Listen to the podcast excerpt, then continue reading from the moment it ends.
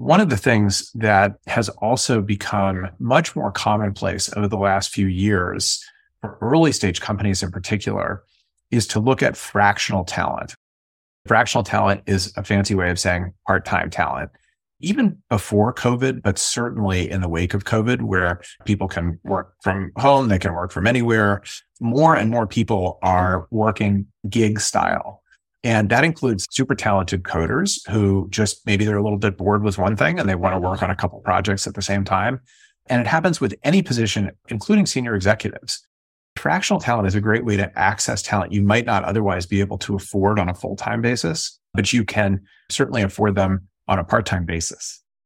And you may think it's weird, like, hey, having a CFO one day a month or 2 days a month, or having a chief revenue officer 2 days a week, how could that possibly work?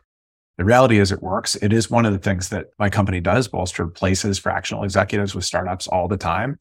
And there are some amazingly talented people who just want to work that way now. It gives you access and opportunities that probably didn't exist 5 or 10 years ago.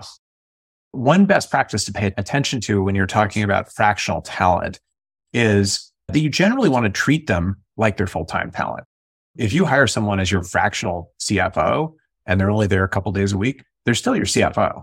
You have to just agree upfront with them very clearly on what the scope of their role is. Are they managing people? Are they not managing people? What are the things they own? So you're not giving them the job and then stepping all over them on the days when they're not there. The pitfall to avoid is confusing the need for an individual contributor with what I would say the lure of a fractional executive. The classic example of this comes up all the time in sales. We've had a number of clients that have come to us and said, I need a fractional chief revenue officer and my budget is $200,000 a year. I'll say to them, well, that's great. How big is your sales force?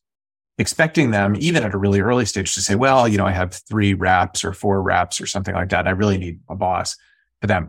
And they'll say, oh, I don't have anyone yet. I do all the selling.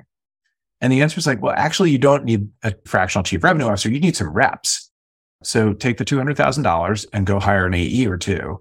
And if you need help thinking about how to structure things like territories and compensation or things, because you've never managed a sales team before, hire a chief revenue officer to do a project for you.